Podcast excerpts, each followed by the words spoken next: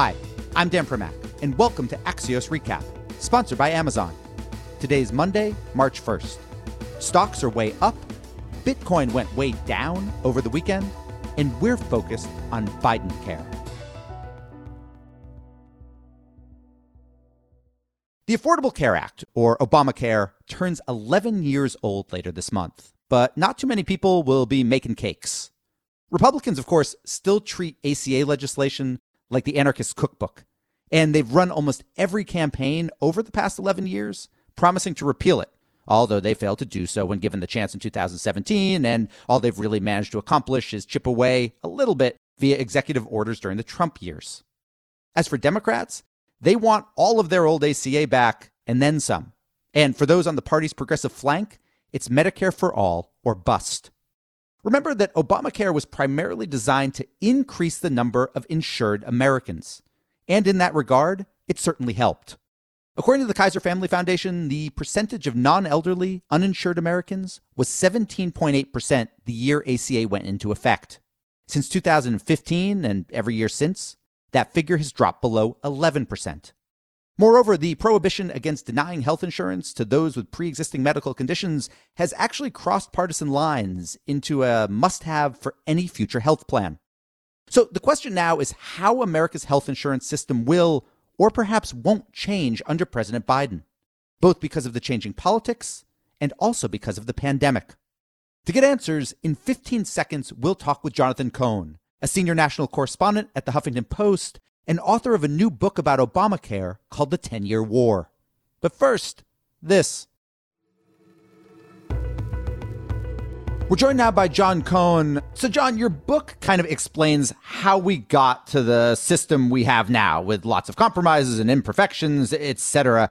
Give us a status report, though, in uh, March of 2021. How do you describe the state of Obamacare at this point in the Biden presidency? You know, I think we're at a kind of steady state at this point. We see what it can do and what it can't do. I mean, you can kind of look at it a half glass full half glass empty, right? I mean, uh, millions of people got insurance from the program. You know, we're at near the lowest number of uninsured we've ever had. And we have a lot of data now. You know, a lot of academics have kind of really poured through the data. Like, are people actually better off financially? Yes, they are. You know, we're seeing, you know, relative to what we would have seen, fewer bankruptcies, fewer, you know, credit card debt problems. Are they healthier? Yeah, we're seeing evidence that too. So that's all the glass half full side. The glass half empty side, obviously, is we still have millions uninsured. We have millions more who have insurance, but you know, they've got these high deductibles or these high out of pocket costs. They can't afford their medical care. And you know, we still have the world's most confusing, most expensive healthcare system and where it's not actually clear we're getting anything extra for that money. So, you know, there's good and there's bad.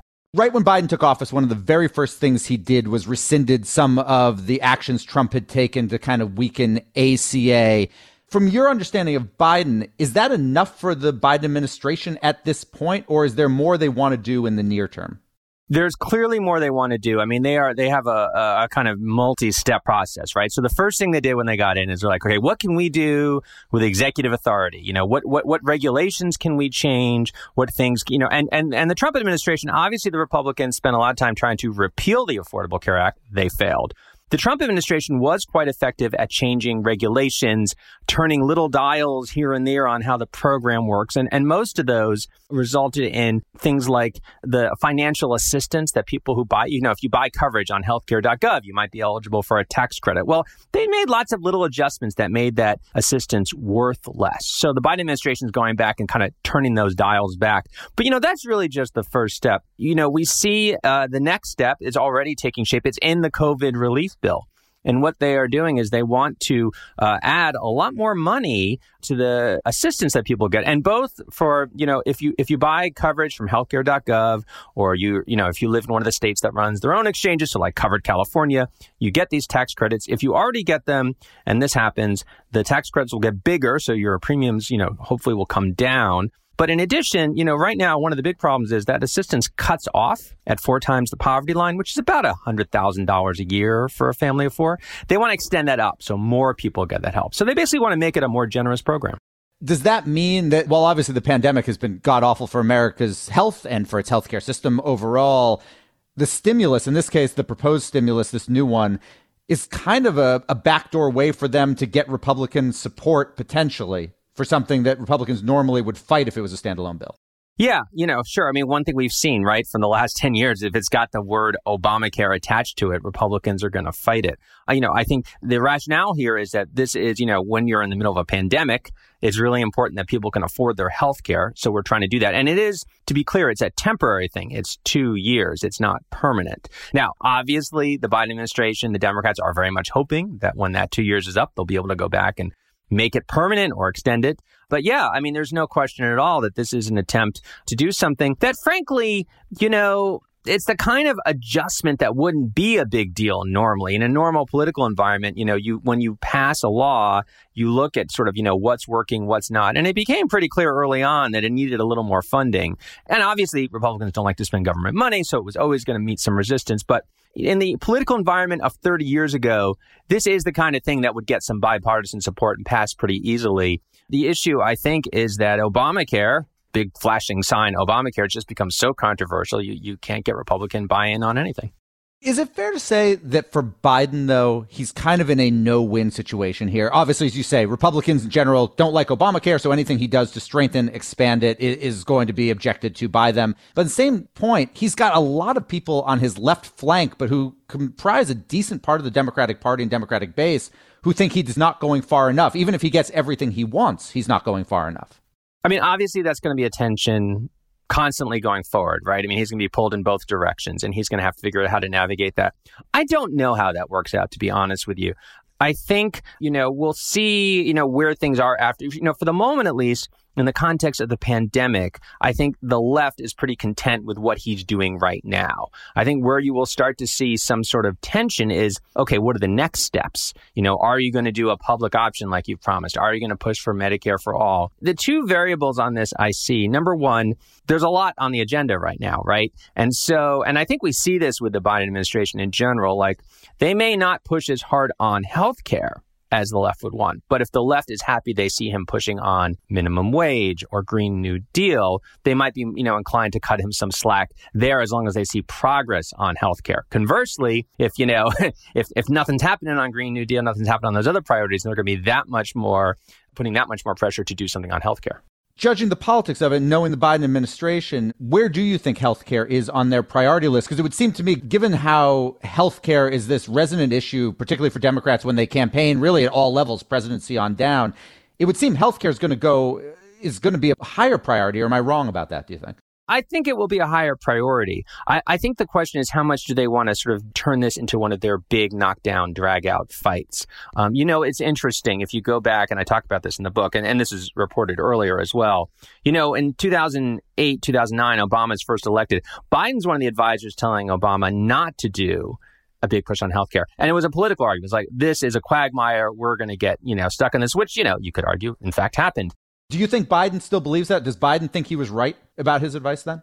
You know, I'd love to ask him that. Um, it's entirely possible. I think that he thinks politically that at the time it seemed like the right judgment. In retrospect, he's glad it happened. I mean, he was certainly, to be clear, when they went forward, he was all on board and, in fact, did a lot of uh, very critical work in winning over individual senators. I don't know. That's a good question. I'd love to ask him that. My sense is, and this is this is just knowing the people there. This isn't any conversations I've had you know, they feel like they can make a lot of progress kind of under the radar screen on this. You know, there's a case to be made. They can do a lot on healthcare, at least initially, like they are now in the COVID bill, without sort of putting it, you know, making it the number one thing they're talking about. Because so much of this stuff is technical, or it is, you know, it's just it's throwing money at it at a time when the environment is a little bit more conducive to throwing money at something.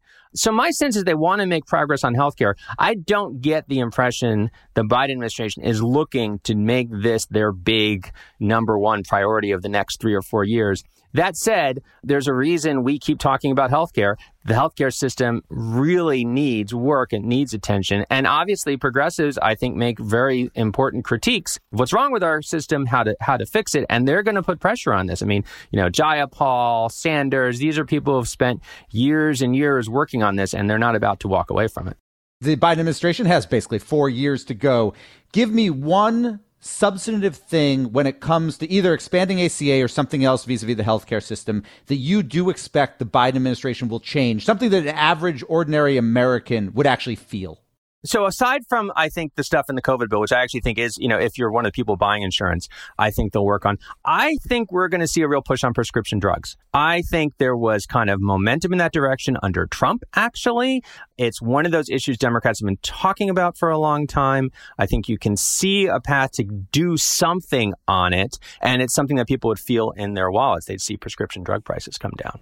John Cohn, whose book is called The 10 Year War Obamacare, and the unfinished crusade for universal coverage. Thanks so much for joining us.